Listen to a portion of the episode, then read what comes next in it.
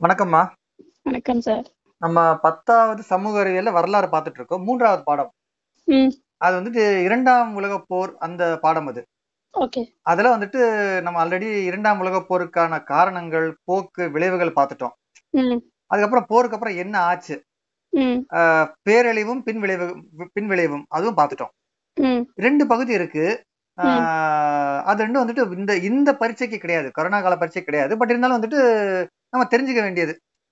அதாவது இந்த United Nations பத்தியும் அப்புறம் வந்து ஐரோப்பால போருக்கு அப்புறம் என்ன மாற்றங்கள்? ஒரு சமூக மாற்றங்களா என்ன வந்துச்சு?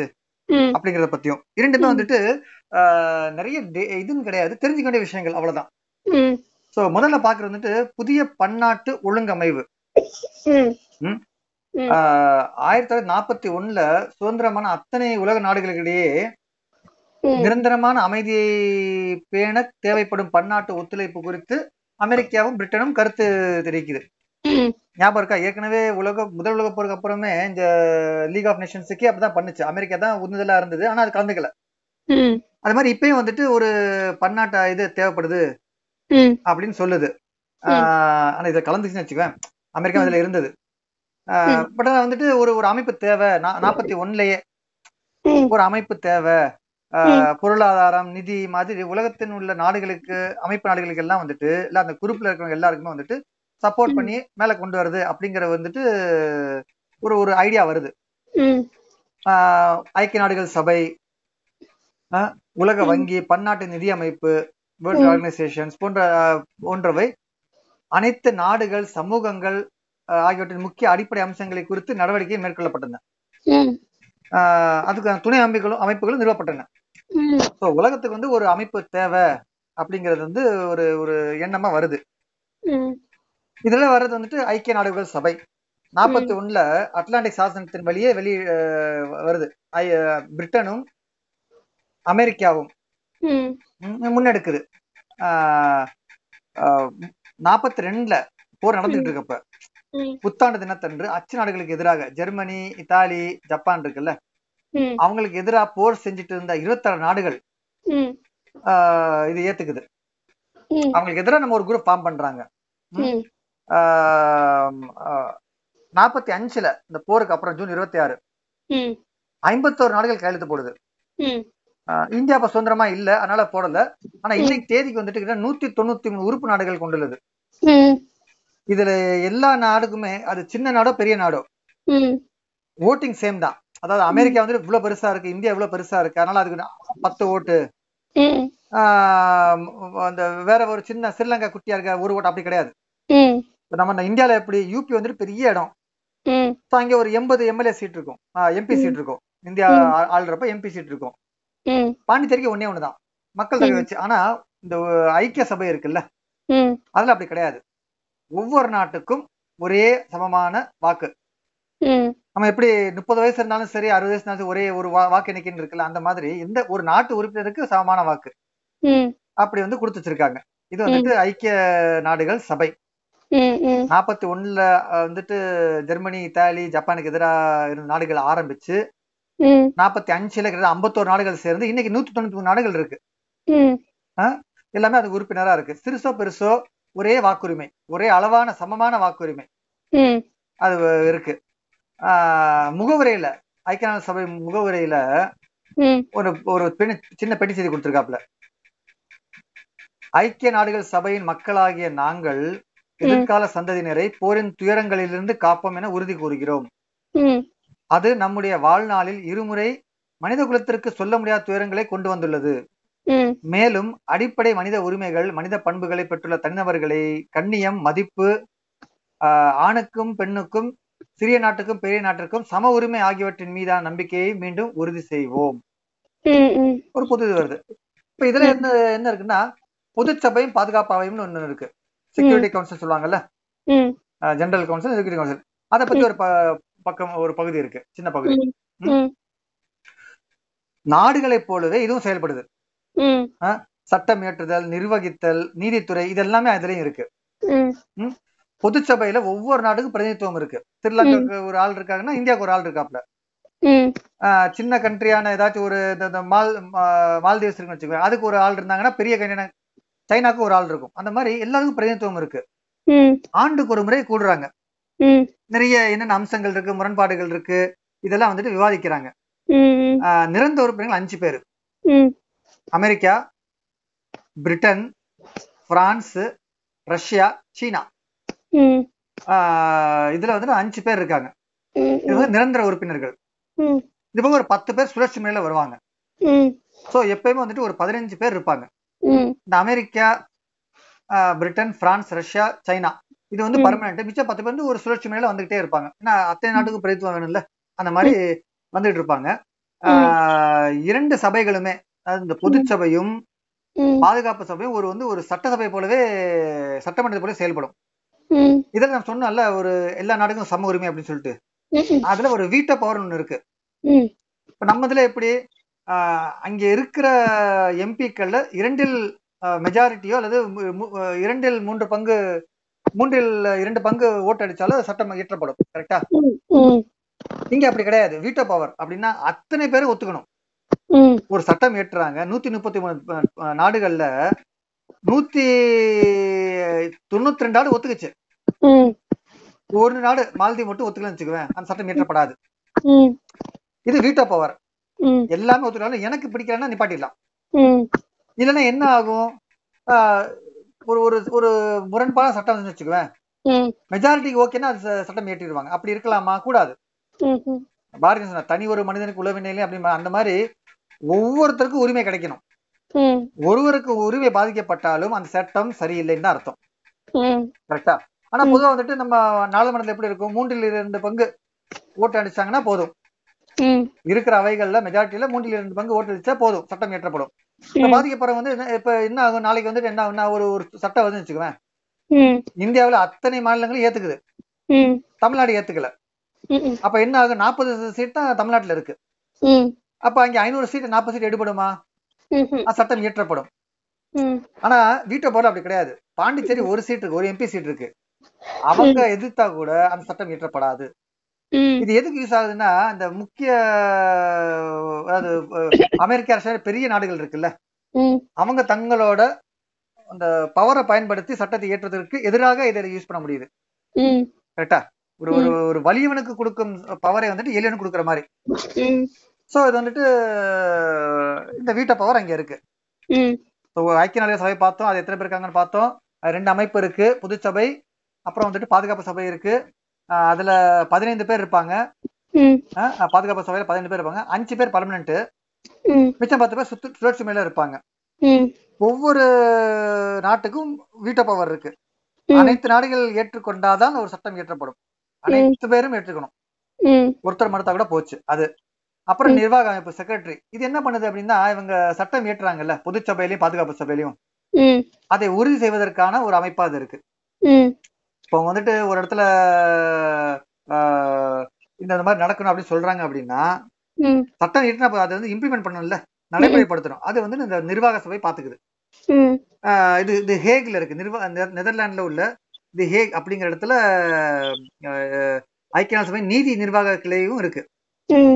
ஒரு ஒரு என்ன ஒரு ஒரு பிரச்சனை சால்வ் ஆஹ், நீதித்துறை வேணும்ல அது மாதிரி இருக்கு. ஸோ என்ன இதுன்னா பன்னாட்டு நீதிமன்றம் அது. ஹேக்ல இருக்கு. யாராச்சும் ஒரு உலகளாவிய ஒரு இது இருக்காங்கன்னா அங்க போய் தான் விசாரணை பண்ணுவாங்க. உதாரணத்துக்கு இப்ப ஹிட்லர் இருக்காருன்னு வச்சுக்கோங்க அங்க விசாரணை பண்ணுவாங்க. ஏன்னா அவர் உலகத்துக்கே கஷ்டப்படுத்திருக்காரு. ஸோ தனி நாட்டுக்கானது கிடையாது. ஸோ வந்து இன்டர்நேஷனல் கோர்ட் அங்க இது பண்ணுவாங்க. பொருளாதாரத்துக்கு வந்துட்டு economic and social council ECOSOC economic and social இது ஒண்ணு இருக்கு. பொருளாதாரத்தை வளர்க்கறதுக்கு. ஸோ இது என்ன பண்ணணும்னா எங்கெங்க பொருளாதாரம் கம்மியா இருக்கோ அவங்க லோன் கொடுக்கறதோ இல்லை சப்போர்ட் பண்றதோ குறைவான வரிகள்ல டியூட்டிஸ் சுங்கத்து வரிகள்ல அது ஹெல்ப் பண்ண அந்த மாதிரி. நிறைய ஹெல்ப் பண்ணும். ஆஹ் வட்டார ரீஜனல் டெவலப்மெண்ட்டுக்காக ஹெல்ப் பண்ணுது. ஆசியா. பசிபிக் மேற்கு ஆசியா ஐரோப்பா ரீஜனல் ஸ்பெசிஃபிக்கா இருக்கும். லத்தீன் அமெரிக்கா இந்த இடத்துல இது பண்றதுக்காகலாம் அது ரீஜனல் அக்ரிமெண்ட் சொல்லுவாங்க. ரீஜனல் வட்டார பொருளாதார ஆணையங்கள். ரீஜனல் டெவலப்மெண்ட்டுக்கெல்லாம் ஹெல்ப் பண்ணுது. இப்போ இந்தியாவில் வந்துட்டு திடீர்னு ஒரு பெரிய கஷ்டம் வந்துருது. இந்தியா மட்டும் பெருசா பாதிக்குது ஒரு ஒரு பஞ்சம் வருது அப்படின்னா இந்தியா ஏசியா பசிபிக் டெவலப் பண்றதுக்காக அவங்க அவங்க வந்து ஹெல்ப் பண்ணுவாங்க. ஏன்னா இவங்க எல்லாம் தான் அடுத்தது நல்லா இருக்க முடியும்ல. இன்னைக்கு தேதியில எனக்கு கையில தான் அடிபட்டிருக்கு நான் கவலைப்படாம இருப்பேன் அழ மாட்டேன்னு இருக்க முடியுமா? கையில அடிப்பா நமக்கு எப்படியும் கண்ணை வலிக்கும். கரெக்டா அந்த மாதிரி இருக்கிறதுக்காக என்ன பண்றாங்க? ஒவ்வொரு இதையும் பாத்துக்கிறாங்க நிர்வாகத்துறையும் பாத்துக்கிறாங்க இது போக சில இதர துணை அமைப்புகளும் இருக்கு. நம்ம கேள்விப்பட்டிருப்போம். ஃபுட் அக்ரிகல்ச்சர் ஆர்கனைசேஷன்ஸ் உணவு மற்றும் வேளாண்மை அமைப்பு. WHO வேர்ல்ட் ஹெல்த் ஆர்கனைசேஷன் உலக சுகாதார நிறுவனம். UNESCO அப்படிம்போம். United Nations Educational Scientific and Cultural Organisation ஐநா கல்வி அறிவியல் மற்றும் பண்பாட்டு அமைப்பு. இதெல்லாம் வந்து என்ன பண்ணுதுன்னா அப்புறம் இந்த நாடுகள் வந்து முன்னேற்றத்துக்காக பயன்படுது. UNICEF United Nations children's fund இதெல்லாம் நம்ம கேள்விப்பட்டிருப்போம். இதெல்லாம் வந்துட்டு என்ன பண்ணுது அப்படின்னா எந்த இது தேவைகள் இருக்கோ அங்க போய் உதவி பண்ணுது. ஒரு போர் வருது இல்லைன்னா ஒரு பெரிய பூகம்பம் வந்துருச்சு. அங்க மாட்டிக்கன்னா அதுக்கு உதவி பண்ணணும். இல்லைன்னா சில ஏதாச்சும் ஒரு இடத்துல வந்து குழந்தைகள் கல்வி ரொம்ப கம்மியா இருக்கு அப்படின்னா அந்த குழந்தைகளுக்காக ஹெல்ப் பண்ண போவாங்க. டெவலப் பண்ணுவாங்க. ஸோ இன்னொன்னு இருக்கு. யுனைடெட் நேஷன்ஸ் டெவலப்மெண்ட் பிளான் ஐநா வளர்ச்சி திட்டம். இந்த மாதிரி நிறைய நிறைய அமைப்புகள் இருக்கு. துணை அமைப்புகள் இருக்கு. இந்த- பாதுகாப்பு கவுன்சில் ஜெனரல் கவுன்சில் செக்ரட்டரி இதெல்லாம் போக இந்த துணை பெ- அமைப்புகள் மூலமா இதெல்லாம் செயல்படுது.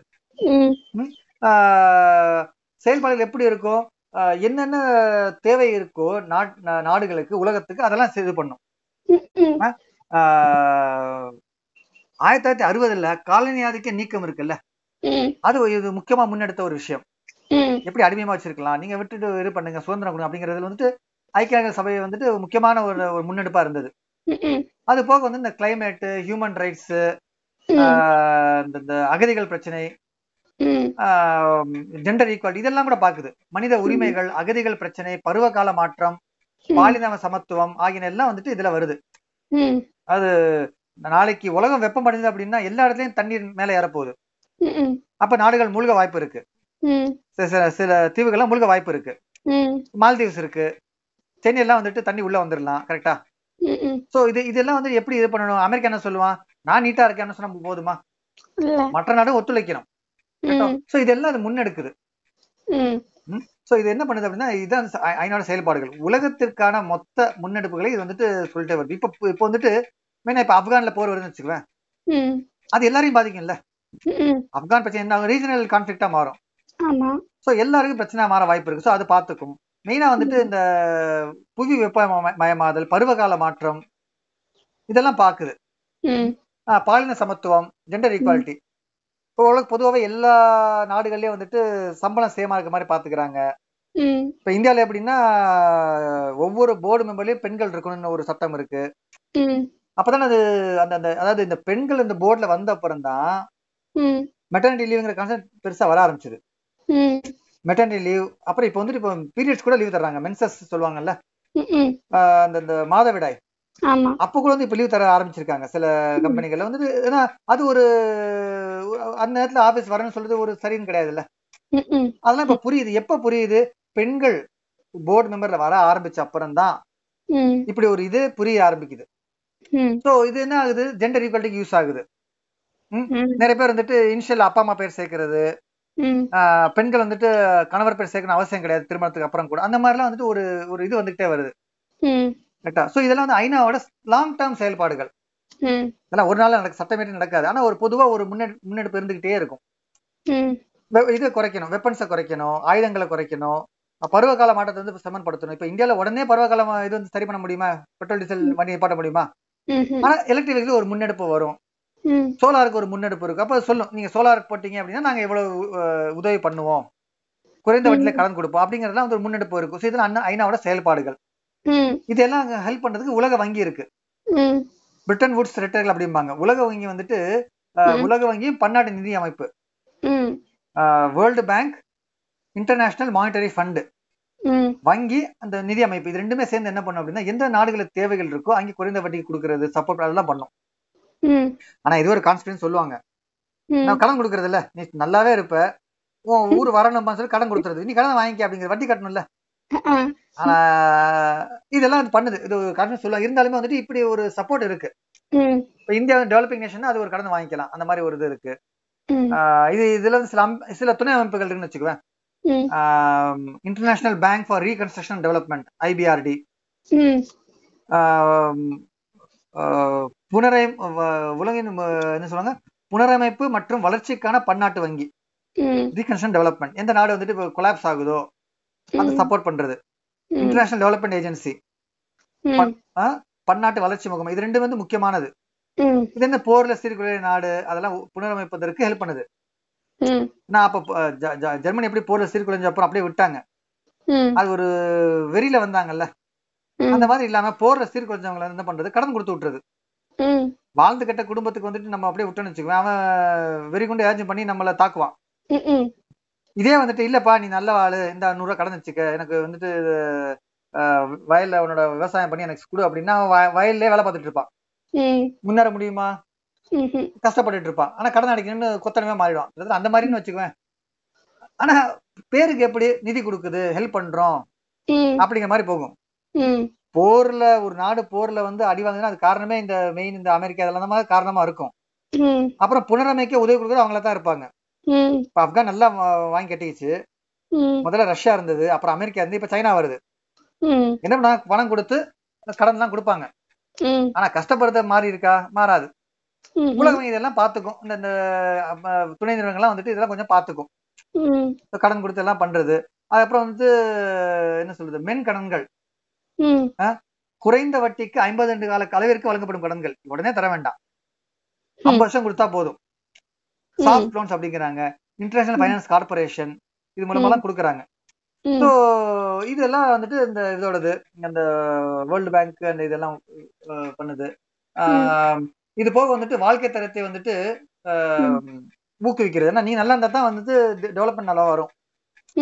கடன் எல்லாம் கொடுக்க தேவையில்லாம இருக்கும்ல. ஆனா என்ன பண்றது இந்த தாய் சேய் நல மேம்பாடு சூழலியல் மேம்பாடு பெண்களை வலிமை உள்ளவங்க ஆக்குதல் கல்லாமையை இல்லாமல் ஆக்குவது ம்.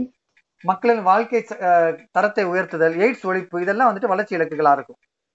இதெல்லாம் பண்ணா செலவு குறைஞ்சிடும்ல உடம்பு வீட்டுல ஜுரமா வந்துகிட்டே இருக்கு. ஜுரம் இல்லாம நம்ம தடுப்பூசி போட்டோம்னு வச்சுக்கோங்க ஜுரம் வராது. அப்ப செலவுகள் வருமா வராது. நாடு முன்னேறும். இவங்க கடன் தேவை தர தேவை இருக்குமா? இருக்காது. இதெல்லாம் கூட முன்னெடுக்குது. அப்புறம் பன்னாடு நிதி அமைப்பு இருக்கு. இன்டர்நேஷனல் மானிட்டரி ஃபண்ட் ம். நாற்பத்தஞ்சில் இருபத்தொன்பது நாடுகள் தான் இருந்தது. இப்ப கிட்டத்தட்ட நூத்தி எண்பத்தொன்பது நாடுகள் இருக்கு. பணத்தை பத்தி ஹேண்டில் பண்றதெல்லாம் அது பாத்துக்குது.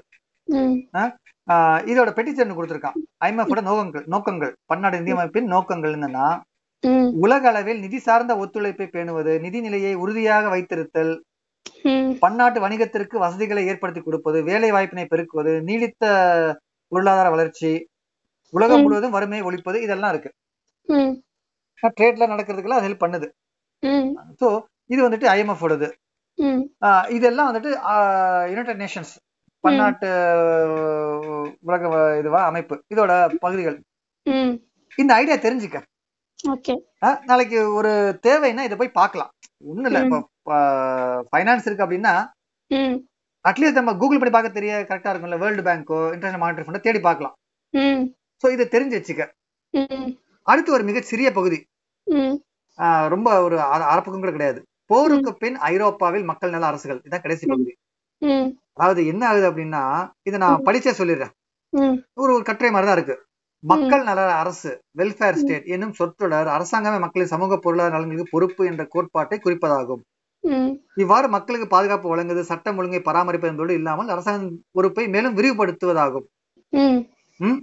ஆயிரத்தி தொள்ளாயிரத்தி நாற்பத்தி ரெண்டில் பிரிட்ஜ் அறிக்கையை பிரிட்டன் வெளியிடுது. இவ்வறிக்கையில பொதுநலனுக்கு பெருந்தளவில் உள்ள வறுமை நோய் ஆகியவற்றை வெற்றி கொள்ள பொதுமக்களுக்கு அறி அதிக வருமானத்தை அளிப்பது உடல் நல பாதுகாப்பு கல்வி வீட்டு வசதி வேலைவாய்ப்பு ஆகியவற்றை வழங்கும் பல திட்டங்கள் அதுல இடம்பெற்றிருந்தன. போருக்கு பின்னர் பிரிட்டனில் தொழிலாளர் கட்சி ஆட்சி அமைத்தது. தொட்டிலிருந்து கல்லறை வரை கேரல் டு கிரேவ் அப்படிம்பாங்க. அதுல நலத்திட்டங்கள் இருக்கணும். ம். கரல் டு கிரேவ் மக்களை கவனித்துக் கொள்ளும் திட்டங்களை மேற்கொள்ள போவதாக அவ்வரசு உறுதியளித்தது. மக்களுக்கு விரிவான அளவில் தேசிய நல சேவையின் மூலம் இலவச மருத்துவ வசதி முதியோருக்கு ஓய்வூதியம் வேலையற்றோருக்கு உதவித்தொகை போன்ற நிதியுதவிகள் குழந்தை நல சேவைகள் குடும்ப நல சேவைகள் ஆகியவற்றை வழங்குவது பல சட்டங்கள் இயற்றப்பட்டன. அனைவருக்கும் இலவச பல்வி கல்வி என்பதற்கு மேலாக அனை இவை அனைத்தும் அளிக்கப்பட்டன. இத்திட்டங்களின் பலன்கள் முதியோர் ஓய்வூதியம் வேலையிடங்கான உதவித்தொகை ஆகியவற்றை பொறுத்தளவில் பண பரிமாற்றத்தின் மூலமாக ஏனைய நலன்கள் இலவச சேவைகள் மூலமாகவும் மக்களை சென்றடைகின்றன. இவற்றிற்கு மேலாக இந்நாடுகள் பொருளாதார ஏற்றல்களை குறைப்பதற்காக முற்போக்கு வரி விதித்தலின் மூலம் அதிகமான வருமானம் ஈட்டுவோர் மீது அதிக வரி விதிக்கப்பட்டது அட்வான்ஸ் டாக்ஸ் இது இந்த என்ன சொல்றாங்கன்னா போருக்கு அப்புறம் ஓரளவுக்கு எல்லா இதுவுமே வந்துட்டு வளர்ச்சிக்கானதை பாக்குது ஸோ இதான் அந்த கடைசி பகுதி. இத்துடன் இரண்டாம் உலக போருக்கான பாடம் முடிவடைகிறது. நம்ம இதோட ஒரு பிரேக் எடுத்துக்கலாம்ப்பா.